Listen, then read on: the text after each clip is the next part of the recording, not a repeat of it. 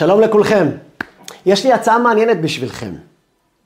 בואו נאמר שיש לי כפתור כזה מיוחד, שאם אתם לוחצים עליו, אתם מתעופפים ברגע אחד לעולם הבא. כן, כן, למקום הזה שכולנו ניפגש שם בסוף. רק שאתם תעופו לצד הנכון, לגן עדן. אין יותר מריבות, אין יותר עצבים. אין יום אחד שאתם קמים רגועים כמו איזה אוקיינוס שקט, ויום אחד שאתם מתעוררים ליום כמו אוקיינוס אחרי סופת טייפון. מה עם המשפחה אתם שואלים? הכל כלול. גם הם ילחצו על הכפתור והם עפים יחד איתכם לגן עדן, רק uh, בלי בעיות שלום בית ובלי חינוך ילדים. בלי בעיות של חינוך ילדים. אתם מסודרים. והכי חשוב, בלי נפילות יותר בעבודת השם. אין יום אחד שאתם קמים מוארים כמו בבא סאלי ורוצים רק לעוף קדימה, להתקרב, להיות צדיקים, להיות קרובים. ויום אחד שאתם מתעוררים ולא מבינים מה רע בזה אם הייתם נולדים הודים. אתם שולטים על המידות שלכם. אתם לא כועסים יותר. אין יום אחד שאתם קמים ואומרים, לא בא לי על אלוקים, לא בא לי שבת, לא בא לי תפילין. ויום אחד הפוך. אתם גם רגועים ביחס לעתיד של העולם הבא שלכם, גן עדן, גיהנום, איפה הולכים? אתה מסודר, אתה בגן עדן. את האמת, אתם לוחצים? לסוגיה הזאת אנחנו נצלול היום. אנחנו נלמד על היוקר, על המעלה של העולם הזה. אנחנו אולי בסוף השיעור הזה, אולי לא כל כך תרצו ללחוץ על הכפתור שיעיף אתכם לשם, לעולם הבא. אולי אפילו תגלו שהחבר'ה שיושבים שם, בעולם הבא, המקום שאתם מדמיינים את המקום היפה הזה, דווקא היו מתים שהיה להם כזה כפתור, שיעיף אותם לעולם הזה. חזרה. אנחנו נלמד היום על חג הסוכות, שמלמד אותנו בדיוק את זה, על היוקר של העולם הזה. החיבוק של הקדוש ברוך הוא שעוטף אותנו בחג הסוכות, דווקא בדירת הארעי, דווקא כאן בעולם הזה. נספר שתי סיפורים אמיתיים, אמיתיים לגמרי, על שתי אנשים שהיה להם את אופציית הכפתור הזאת. אחד מהם לחץ ואחד מהם לא לחץ. ונראה לאן זה הוביל אותם. אנחנו נראה שחג הסוכות לא הגיע במקרה אחרי יום כיפור. יש פה הסבר מאוד מעניין ומרתק. ובסוף, נלמד טיפ או שתיים, לדעת איך לעבור את העולם הזה בהתבוננות הזאת, אחרי נפילות, אחרי מצבים לא טובים שקרה לנו. איך אנחנו נוכל עם התבוננות מסוימת, עם איזה טיפ מסוים, להצליח לעבור את זה קצת יותר טוב. ולדעת לייקר כל רגע, כאן. נפתח בסיפור, סיפור שגם מתקשר לחג הסוכות במקרה. רבי לוי יצחק עם ברדיצ'וב, סנגורן של ישראל, צדיק, מוכר, חי לפני כלמעלה מ-200 שנה. באותה תקופה, ארבעת המינים לא היה כמו היום שוק פתוח, אתה, יש לך רק מבחר מפה עד להודעה חדשה, אתה יכול לקנות מה שאתה רוצה, באיזה מחיר שאתה רוצה, מהכי זול עד הכי יקר, לא היה כל כך. היו צריכים לחפש בשביל להשיג ארבעת המינים. בדרך כלל לא לכל אחד היה. היה אחד בעיר או לרב העיר, וכולם היו מברכים על אותו אחד. באותה שנה שנת בצורת הייתה, ובכלל היה קשה מאוד מאוד להשיג. התלמידים של רבי לוי יצחק ברדיצ'וב התפזרו בעיירות המסביב כדי למצוא לצדיק רבי לוי יצחק ברדיצ'וב אתרוג מהודר. אתרוג יפה, מכובד, כיאה לכזה צדיק. מחפשים, מחפשים, אחת הקבוצות מצא יהודי שהיה במסע לכיוון הבית שלו, והוא הצליח למצוא איזשהו אתרוג במקום מרוחק, והוא בדרך לחג לביתו. והוא לא תושב העיר ברדיצ'וב כמובן. הם שואלים אותו אם הוא מוכן למכור להם את האתרוג הזה בכפול מהמחיר שאותו הוא קנה. הוא אמר להם, אין מה לדבר, אני גם צריך אתרוג פשוט, אני יהודי. אמרו לו, תשמע, אנחנו נשלם לך כפול עשר. הוא אמר להם, זה לא עניין של כסף, קשה להשיג אתרוגים עכשיו, וזה האתרוג שמצאתי, אני צריך אותו. אמרו לו, תשמע, זה לא בשבילנו, זה בשביל רב לוי ויצחק ברדיצ'וב. הוא אמר להם, נו, למה הוא צריך לקיים מצוות ואני לא? אני מחויב במצוות האתרוג בדיוק כמוהו. בקיצור, הם קצת מתווכחים איתו, ואז אומרים לו, תשמע, אתה יודע מה? בוא איתנו לברדיצ'וב, תחגוג את חג הסוכות בברדיצ'וב. הוא אמר להם, לא, זה לא הגיוני. המשפחה שלי מחכה לי ולטלטל את המשפחה, ויש לי ילדים קטנים, וזה מרחק גדול עד העיר ברדיצ'וב, לא שייך. ולהשאיר את אשתי בחג לבד, גם זה כמובן שאני לא אעשה, תשחררו. אמרו לו, תשמע, אנחנו כל כך מחפשים כל כך הרבה זמן, בבקשה ממך, תביא לנו את האתרוג הזה. בוא איתנו לברדיצ'וב, תקבל כל מה שתבקש, כל מה שתבקש, מה שעולה בדעתך. חשב האיש רגע ואמר, אתם יודעים מה? יש לי בקשה מעניינת.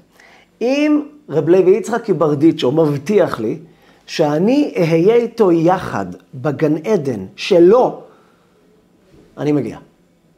סבבה, אשתי ודאי תסכים לזה. אני מעכשיו מסדר את הגן עדן שלי. הבטיחו לו, כמובן בתקווה שרב לוי יצחק ברדיצ'וב יסכים. אמרו לו, בוא איתנו נדבר. הלך איתם לעיר ברדיצ'וב, רב לוי יצחק ברדיצ'וב כל כך שמח לקראת האתרוג הזה, אתרוג מאוד יפה. אמרו לו את הבקשה של אותו יהודי, ורב לוי יצחק ברדיצ'וב זרם. אמר, בסדר, הוא רוצה אותי בגן עדן? סגור. הוא נשאר איתם לחג. ליל יום טוב ראשון. כולם מתפעלים יחד, כולם לובשים חג, בגדים יפים, ומתפעלים יחד בבית הכנסת של רב לוי יצחק ברדיצ'וב. רב לוי יצחק, כשמסתיים התפילה, ניגשים כולם אליו, לצדיק, להגיד לו ברכת חג שמח. היהודי שלנו, האורח, לא דאג, מן הסתם הוא אוכל אצל רב לוי יצחק ברדיצ'וב, הוא אורח פה, עשה טובה פה לכולם, חיכה לסוף. כשהגיע לסוף הוא הגיע, אמר חג שמח לרב, הרב אמר לו במאור פנים, והרב יצא לכיוון הבית עם כמה מלווים קטנים. הוא הסתרך אחריהם, האורח. רב לוי יצחק ברדיצ'ו מסתכל אחורה, רואה את היהודי, אומר לו, חילה, כבודו, לאן אתם הולכים? אמר לו, אני הולך לרב, לא? אני מתארח אצל הרב בחג. הוא לא, אה, אצלי? לא, לא, לא, לא חשבתי על זה, לא, אני אגיד לך את האמת, אין לי מקום. אני, יש לי סוכה קצת גדולה, אבל מפוצצת באנשים, משפחה, תלמידים. לא, לא חשבנו אותך, מצטער, מתנצל. הוא היה נבוך מאוד, היו האורח, וכזה חשב לעצמו בתערומת, אוקיי, למה לא אמרתם לי בהתחלה? כאילו, אם הרב היה אומר, ככה הוא חושב בלב, הייתי מסדר לעצמי באיזשהו זמן שיכלתי, עכשיו כולם כבר בסוכות שלהם, חיכיתי פה לסוף. ברירה לא הייתה לו הרבה, חזר אחורה, ומדובר ביום טוב ראשון של סוכות, מצווה דאורייתא לאכול בסוכה. אז מה הוא עושה?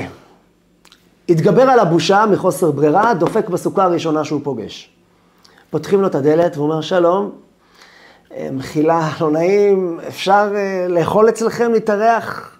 ככה לא, לא, לא צריך יותר מדי כיסא בפינה, קידוש, כזית, משהו. אמרו לו, אופ, סורי, אי אפשר. הסוכה קטנה, כמו שאתה רואה, ואין פה מקום. הכנו פה מנות אפילו קצת פחות. יש פה גם באמת ילדים קטנים פה, יושבים פה, אנחנו ממש צפופים, מה זה מתנצלים? טוב, אוקיי, עובר עוד פעם את הבושה הזאת, איזה לא נעים, איזה... הולך לסוכה אחרת, דופק עוד פעם בבושה, פותחים לו את הסוכה, הוא אומר, סליחה, סליחה שאני מפריע, אפשר להתארח אצלכם פה בחג, אני יכול להיכנס? ממש לא צריך כלום, בקטנה כזה. אמרו לו, ממש מתנצלים, אבל בדיוק היום הדודה של השכנה, של סבתא חורגת של בדודה השנייה שלנו, התארחה לפה ביחד עם כמה עוד זה, אין מקום, מתנצלים צפוף. ממש מחילה. וככה הוא עובר מסוכה לסוכה, וכל אחד עם תירוץ אחר למה הוא לא מקבל אותו. עד שפתאום מתפוצץ לו עצבים, הוא אומר, תגיד לי, הגעתי פה בטעות לסדום? אמרו לו, חס ושלום, הגעת לברדיצ'וב, מקום של אוהבי ישראל. אבל פשוט, הרבי מברדיצ'וב נתן פה ציווי לכל בני העיר לא להכניס אותך לסוכה. רב לוי יצחק נתן לכם פקודה לא להכניס אותי? כן. הוא היה בהלם, הלך לרב לוי יצחק ברדיצ'וב, דופק בסוכה, נכנס פנימה, דרך אגב, היה אפשר לדחוף אותו כמו שהוא רואה, והוא רואה את רב לוי יצחק ברדיצ'וב, רב יצחק ברדיצ'וב מאיר לו פנים, אומר לו, שלום עליכם. אומר לו, כבוד הרב, אפשר רגע? אומר לו, כן, בשמחה. רב יצחק ברדיצ'וב פונה, הולך אליו, נתתי אותו הצידה, ואומר לו, הרב, שמעתי שהרב ביקש מכולם לא להכניס אותי לסוכה, למה? מה עשיתי? אמר לרב יצחק ברדיצ'וב, אתה רוצה להיכנס לסוכה? בשמחה. רק תוותר לי על ההבטחה שהבטחתי לך שתהיה איתי יחד בגן עדן. אתה רוצה לאכול בסוכה? בכבוד. אני אפנק אותך, אתה תשב לידי. אבל תוותר לי על ההבטחה שהבטחתי לך איתי בגן עדן, בגן עדן שלי. היהודי חושב, איזה בומבה. הוא הגיע לפה בגלל הגן עדן הזה. כל מה שהוא נשאר פה, השאיר את אשתו והילדים ושלח להם מכתב שהוא סידר לעצמו את החיים עכשיו. מה עושים? מצד שני, מצוות סוכה. בורא עולם ציווה אותו פקודה מאת המלך. עכשיו, תשב בסוכה של דפנות עם סכך מעליך, תאכל כזית לחם. זה מה שבורא עולם רוצה. הוא אומר לעצמו, ריבונו של עולם, כמה גן עדן אני אקבל בעד המצווה הזאת? אני בחיים לא אגיע לגן עדן של בני מצרי ברדיצ'ו, גם אם אני אעבוד מאוד מאוד קשה. הוא כבר עבד את העבודה בשבילי, אני נכנס איתו יחד. איזה קטע, מה עושים? ואז הוא מגיע להחלטה ככה, הוא חושב, חושב, מודיע יצחק ברדיצ'וב, התהפך העולם. אני איתך בסוכה. אני, יש לי פקודה מאת המלך לאכול, אין גן עדן, אין גן עדן. רבי יצחק ברדיצ'וב מיד האיר לו פנים, הושיב אותו לידו. הוא עשה קידוש, אכל כזית, וקיים את מצוות סוכה כהלכתה. במוצאי החג, ניגש אליו לרבי יצחק ברדיצ'וב, אומר לו, שלום עליך יהודי. דע לך, אני רוצה להגיד לך משהו. מה שהבטחתי לך, שאתה תהיה איתי יחד בגן עדן, שריר וקיים, עומד, יהיה בעזרת השם. סך הכל רציתי לבדוק עם מי אני עושה עסקות, עסקאות פה. עם מי יש לי עסק פה? את מי אני מכניס איתי יחד לגן עדן? התברר לי שיש לי עסק עם מישהו רציני, עם מישהו תותח, שידע לבחור את הבחירה הנכונה. בוא נחשוב רגע. היהודי הזה באמת יכל לסדר לעצמו את החיים שלו. למה הוא לא עשה את זה? רבינו יצחק ברדיצ'וב, דווקא בגלל זה אמר, עכשיו אתה ראוי להיות איתי. למה? בוא נחשוב. היה לך את הכפתור הזה. כבר קיבלת הבטחה לגן עדן הכי גדול שיש בעולם, אתה מסודר. למה בסוף הוא החליט שלא? התשובה היא פשוטה. מי שחושב שהעולם הבא שווה יותר מהעולם הזה, הוא טועה. אומרת המשנה באבות, יפה שעה אחת, שעה אחת, שעה אחת הכוונה רגע אחד. בתשובה ומעשים טובים בעולם הזה, מכל חיי העולם הבא. קחו את כל חיי העולם הבא. קחו את העולם הבא של משה רבנו, של רבי שמעון בר יוחאי, של רבי עקיבא, של כל התנאים, של רש"י, של הבעל שם טוב הקדוש, של הארי הקדוש, של כל הצדיקים שאתם רק מדמיינים. קחו את כל זה מול רגע אחד, אומרת המשנה, של תשובה ומעשים טובים כאן בעולם הזה. על מה אתה הולך? מה יותר יפה, מה יותר שווה? אומרת המשנה, בין אם זה מוצא חן בינינו, בין אם לא, בין אם אנחנו מבינים, בין אם לא, יפה שעה אחת בתשובה ומעשים טובים בעולם הזה מכל חיי העולם הבא. אתה יכול להסביר לי את זה? למה? אבל כל הזמן אני מדמיין את העולם הבא, אתה אומר לי, תעשה מצווה, תקבל בעולם הבא. תעשה, נו, אז העולם הבא פה זה המרכז. זהו, שזה לא נכון. בעולם הבא אנחנו בהחלט נהנים, אנחנו בהחלט מסדרים לעצמנו את הבעיות, אבל אנחנו נהנים. כאן בעולם הזה זה המקום היחיד בעולם שיש הנאה לאבא שלנו, למלך שלנו, לבורא עולם. ובשביל זה הוא ברא את העולם. הוא לא ברא את העולם כדי שנקבל גן עדן. בגלל שגם לפני שירדנו לפה, היינו בגן עדן. השם ברא את העולם הזה עם כל הקשיים האלה, עם כל הנפילות האלה, עם כל החושך הזה, רק בשביל דבר אחד. כדי שנעשה לאבאלה שלנו תענוג וכיף. והתענוג שלו הוא בדיוק המקום הזה פה ב-2022 ובכל השנים שהיה פה העולם הזה, וכל השנים שיהיו פה העולם הזה. האנשים שנלחמים, נופלים, מתקשים, ואף פעם לא יוצא להם מושלם. זה התענוג שלו. בעולם הבא אין לקדוש ברוך הוא תענוג מאיתנו. לנו יש תענוג ממה שאנחנו מקבלים. בעולם הזה זה המקום שתענוג של הבורא שלנו. מצווה אחת כאן בעולם הזה, מצווה אומר בעל התניא היא מלשון צוותא. צוותא וחיבור. כשאנחנו עושים מצווה כאן, אנחנו נהיים בצוותא עם בורא עולם, יחד, כי אנחנו מענגים את האבא שלנו. בעולם הבא הצדיקים יושבים ועטרותיהם בראשיהם ונהנים מזיו השכינה. הם נהנים מזיו אור של דרגה שנקראת שכינה. לא משנה כרגע מה זה, זה לעולם לא להיות צוותא עם השם, יחד עם בורא עולם. רק כשאני מניח תפילין, אני יושב בסוכה, רגע אחד קטן. אני מבטיח לכם, כל יושבי גן עדן שרואים את הרגע הזה ורואים איזה נחת יש לבורא עולם מזה? היו מתים ללחוץ על כפתור שמעיף אותם לאיפה שאתה עכשיו איתך בסוכה. הגאון מבין לפעם, לפני שהוא נפטר, הוא בכה, הוא תפס את הציצית שלו.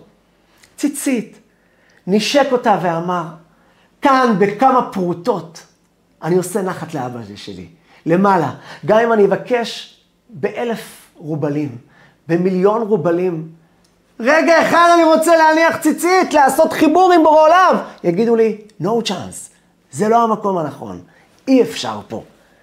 כאן בעולם הזה זה המקום היחיד שאנחנו יכולים לעשות נחת, נחת לבורא עולם, נחת לאבא שלנו. היהודי הזה, שלא לחץ על הכפתור הזה, היה לו אפשרות ללחוץ. קנה את עולמו. הוא גם זכה לגן עדן הזה עם רבי לוי יצחקי ברדיצ'וב, אבל בעיקר בעיקר, הוא למד את התכלית של העולם. הוא למד את התכלית של העולם.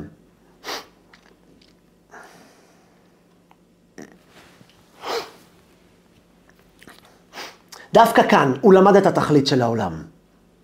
העולם הזה. כאן עושים נחת, מצווה אחת מול כל העולם הבא. ניקח כנגדו מישהו אחר.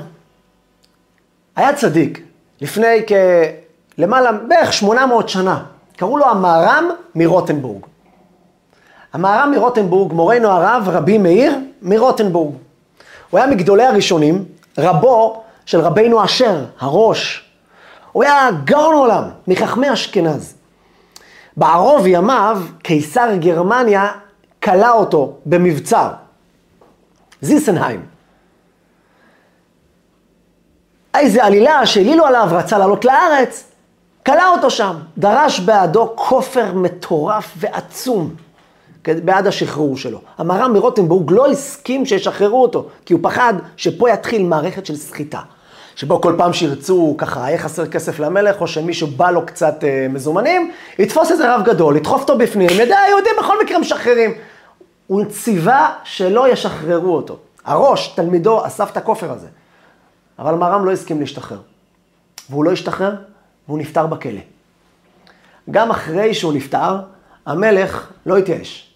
הודיע שהוא לא משחרר אותו, את הגופה לקבורה עד שמביאים לו את הכופר.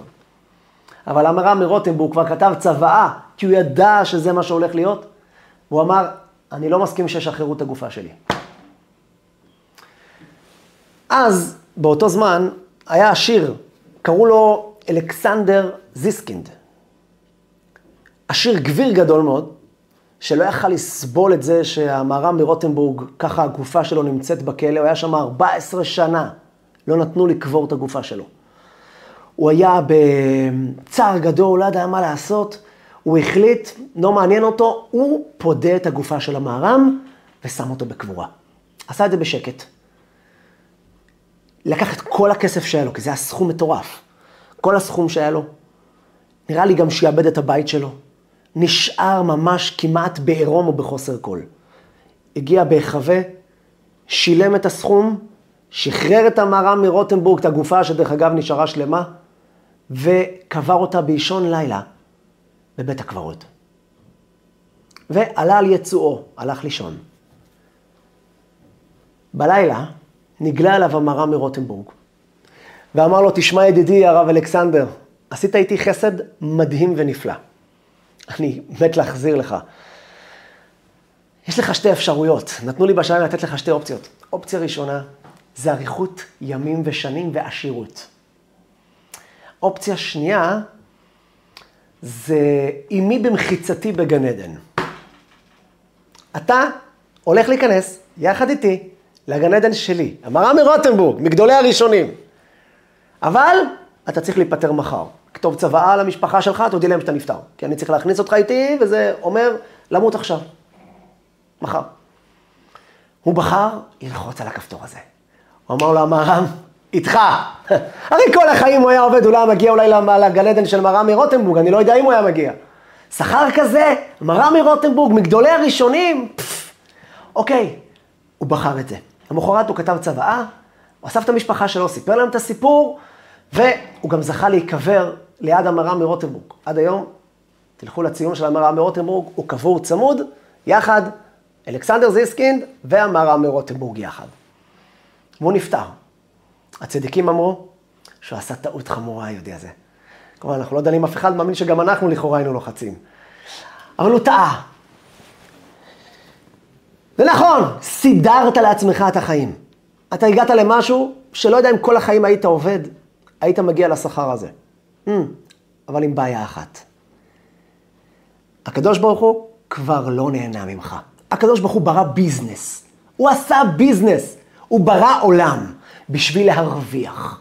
בורא עולם ברא את העולם הזה כדי שגם בעולם הזה יכירו אותו. גם בעולם הזה מישהו יצליח להתחבר איתו, גם ב-2022, בתוך עולם השקר, הכפירה, החושך, התאוות, הנפילות, התקומות, הקריסות והבניינים.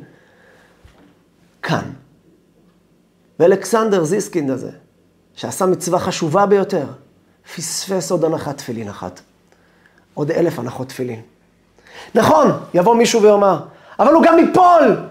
הוא מפחד, הרי הוא ילך לחיות עוד אריכות שנים, הוא ייפול עוד. כן, אבל אם היית בוחר אריכות שנים, נכון, היית נופל. השם ברא עולם כזה של נפילות, נשמות יקרות. אין מישהו שלא נופל פה. אין צדיק בארץ אשר יעשה טוב ולא יחטא. וזה לא פדיחה של העולם. השם יכל לברוא עולם שאין בו נפילות. אבל זה התענוג של השם.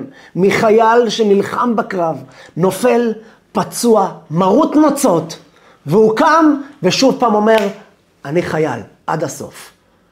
וממשיך הלאה למטרה. ונופל עוד פעם וקם עוד פעם וממשיך. זה התענוג שלו. התענוג של הקדוש ברוך הוא זה התקומות שלנו אחרי הנפילות שלנו. זה הכיף שלו, למה ככה? כמו שאומרים חז"ל, נתאווה הקדוש ברוך הוא להיות לו דירה בתחתונים. למה הוא התאווה לזה? ככה. אבל אחרי התאווה הזאת, אם אתה עף לגן עדן, פספסת את החיים. פספסת לענג את אבא שלך מהתקומות שלך אחרי הקריסות שלך. אתה תקרוס, כולנו נקרוס, אני מבטיח לכם. אנחנו לא נהיה מושלמים אף פעם. אבל זה הכי מתוק בעולם. וכמו שאומר בלתניא באחד האגרות שלו, בלשון הזה אמר הבעל שם טוב, זיכרונו לברכה, לפני כשלוש מאות שנה. בלשון הזה אמר הבעל שם טוב ז"ל. אפילו מלאך מיכאל, הגדול שבמלאכים, הגדול שבמלאכים, שיש לו השגות נוראיות, כן? זה מלאך שאנחנו לא מבינים בכלל. היה נותן כל עבודתו והשגתו באלוקות, היה מוכן לוותר על כל מה שהוא יודע, על כל מה שהוא משיג, על כל הכוחות שלו, על כל העוצמות שלו, בעבור מצווה אחת, מדלת ציציות שיש לכל יהודי. כנף אחד תיתן לו. תן לו רבע מצוות ציצית, תן לו, תן לו רבע כזה. הוא זורק את כל ההשגות שלו ואומר, בוא'נה, אני רוצה את המצווה הזאת. למה? אבל תראה, אתה תהיה בן אדם, אתה תהיה בעצם, תעזוב, אתה מפסיד את כל ההשגות שלך. מה שווה כל ההשגות האלה, שאני לא מענג את האבא שאני כל כך אוהב אותו? זה התענוג של בורא עולם מאיתנו, מהחוסר מושלמות הזאת.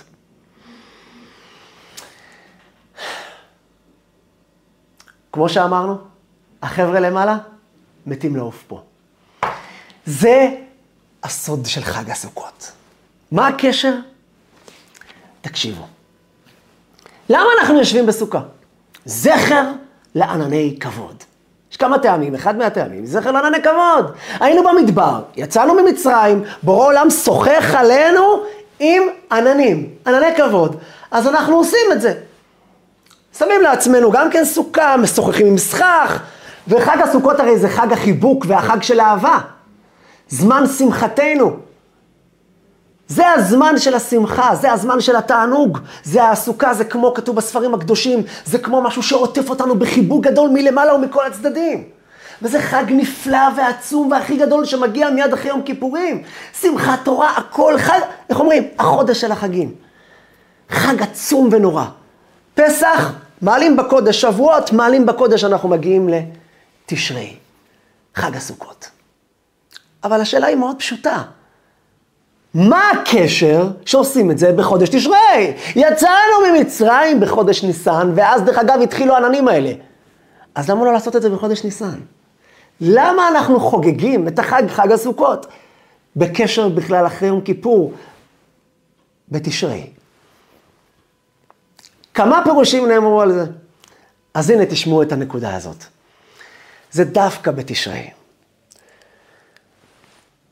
הרי ענני הכבוד האלה, שהיו בחודש ניסן, כשיצאנו ממצרים, לא נשארו איתנו הרבה זמן. הם היו בניסן, אייר, סיוון, תמוז. וזהו. בחודש תמוז, בי"ז בתמוז, הסתלקו ענני הכבוד. עם ישראל חטא בחטא העגל, עשה עבודה זרה תחת הר סיני, נשתברו הלוחות אז, והסתלקו ענני הכבוד. עם ישראל כביכול היה בלי רועה, הקדוש ברוך הוא ויתר כביכול על העם הזה. הוא נפל קריסה נוראית ועצומה. ואז משה רבנו הלך חזרה לשמיים, בכה, התחנן. הנה מספרך אשר כתבת, תמחה להם. וביום כיפור, הקדוש ברוך הוא, סלחתי כי דבריך אמר למשה, הוריד את הלוחות השניות ביום כיפור משה רבנו, ואז חזרו ענני כבוד. חזרו העטיפה שהשם עוטף אותנו.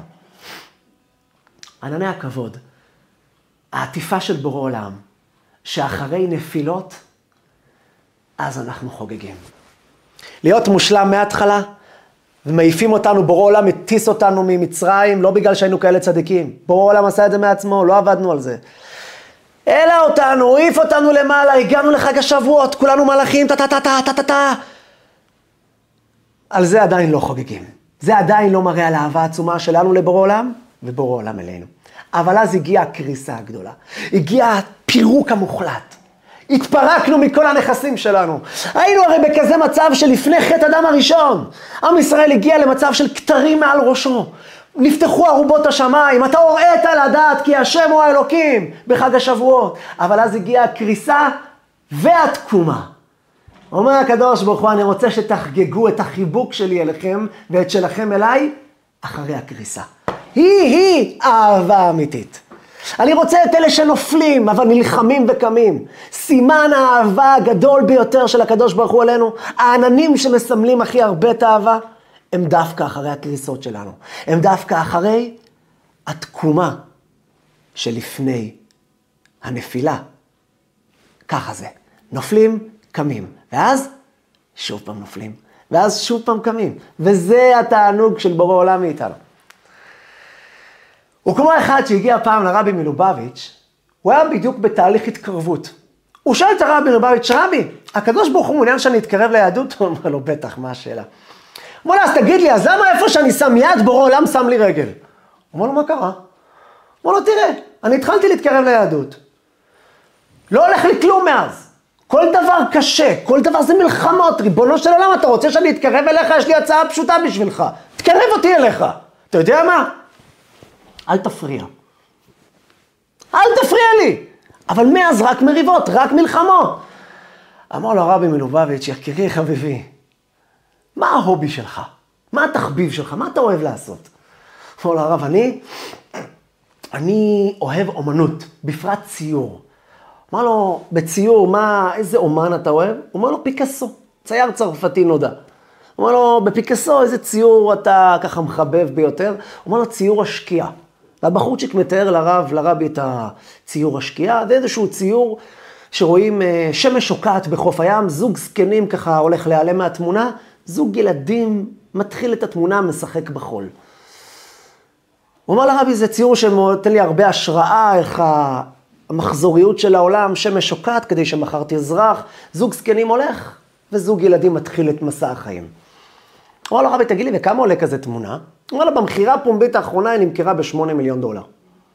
אומר לו, הרבי, תגיד לי, ואם ליד הצייר, פיקאסו, שצייר את מה שהוא ראה וככה כולו, היה עומד מישהו לידו עם מצלמה ביתית פשוטה. נותן תיק קטן ומצלם את זה. את השקיעה, את זוג הזקנים והילדים, חוף הים. מה לדעתך היה יותר מדויק? אומר לו, הרב, התמונה. אין על דיוק של תמונה. אמר לו, וכמה היה עולה כזה תמונה? אמר לו הרב, מקסימום דולר. אמר לו, הרבי, אתה יכול להסביר לי את ההבדל? תמונה מדויקת יותר, אתה אומר לי מקסימום דולר, ועל ציור של פיקאסו, שלא הכי מדויקת, שמונה מיליון דולר. הוא שתק, הוא לא חשב על זה. אמר לו הרבי, אני אגיד לך. אנשים לא מוכנים לשלם על רובוט. אנשים לא מוכנים לשלם על מכונה, לא משנה מה היא תעשה. מוכנים לקנות אותה שתעשה לנו, אבל את התוצאות שלה, אנשים מוכנים לשלם כל סכום שהוא על מישהו שהוא בן אנוש, והוא טועה, והוא יודע לטעות, והוא טועה אלף פעם, והוא מתקן ומוחק. והוא שם במכחול שלו את הנפש שלו, את העוצמות שלו. אדם שמצייר, מי שיודע, יש לי אימא אומנית, זה לא לצייר כלאחר יד. הדלת נסגרת, אתה שקוע בתוך עצמך ומצייר. אתה חורט את הנפש שלך בתוך המכחול. ואתה מתקן, ושוב פעם בונה, ושוב פעם מוחק, ואף פעם, אף פעם זה לא יוצא מושלם. תמיד זה יוצא חסר. אנשים מוכנים לשלם על זה גם 8 מיליון דולר, ובורא עולם מוכן אינסוף.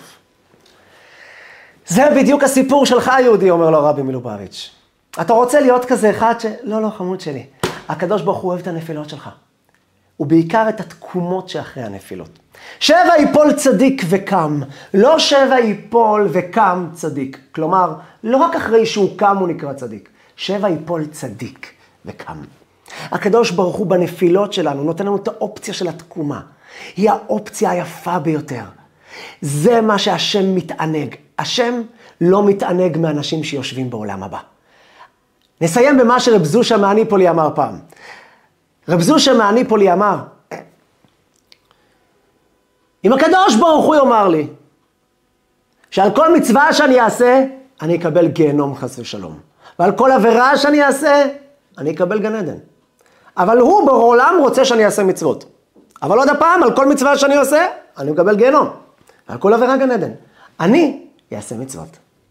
כי אני לא עובד את הגן עדן שלי, אני עובד את אבא שלי. ואבא שלי רוצה שאני אעשה מצווה.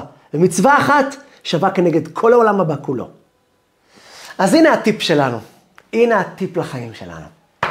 כל פעם שאנחנו עוברים לפני קריסה, עומדים לפני מפלה, או אחרי מפלה, נפלנו, קרסנו כבר. בואו נזכור, רגע הנפילה הזאת היא לא פדיחה. אין צדיק בארץ אשר יעשה טוב ולא יחטא. השם עכשיו לא נמצא במצב שהוא שונא אותנו. ממש לא. השם פשוט מחכה לתקומה שלנו. השם אוהב את הרגעים של הנפילות והתקומות. רגע אחרי שנפלנו נשים לעצמנו חזק מאוד את חג הסוכות. את העוצמה של החג הזה שמסמלת את האהבה והעטיפה של בורא עולם אלינו, והיא העטיפה של אחרי הנפילות. אנחנו צריכים לדעת שרגע אחרי הנפילה יש לנו משהו מיוחד לעשות שאף אחד לא יכול לעשות אותו. והיא תקומה, והיא לקום מעפר. קומי מעפר, קומי עם ישראל. קום עכשיו, תתנער רגע. הרגע הזה של הניעור שלך רגע אחרי הנפילה, אין כמותו בכל העולם כולו. מה אתה מתייאש, יהודי? מה אתה עכשיו כולך בדיכאון? מה רצית? להיות במצב של לא נפילה? מסכים איתך. עדיף שלא היה. אבל תגיד לי, עכשיו שאתה נמצא כאן בבוץ, אתה יכול לעשות משהו שאף צדיק לא יכול לעשות. במקום שבעלי תשובה עומדים צדיקים גמורים לא יכולים לעמוד, זה לא סיסמה. זה בדיוק בגלל זה. בגלל שמעולם לא התנסו באפר הזה, בבוץ הזה, בג'ורה הזאת שנפלת אליה.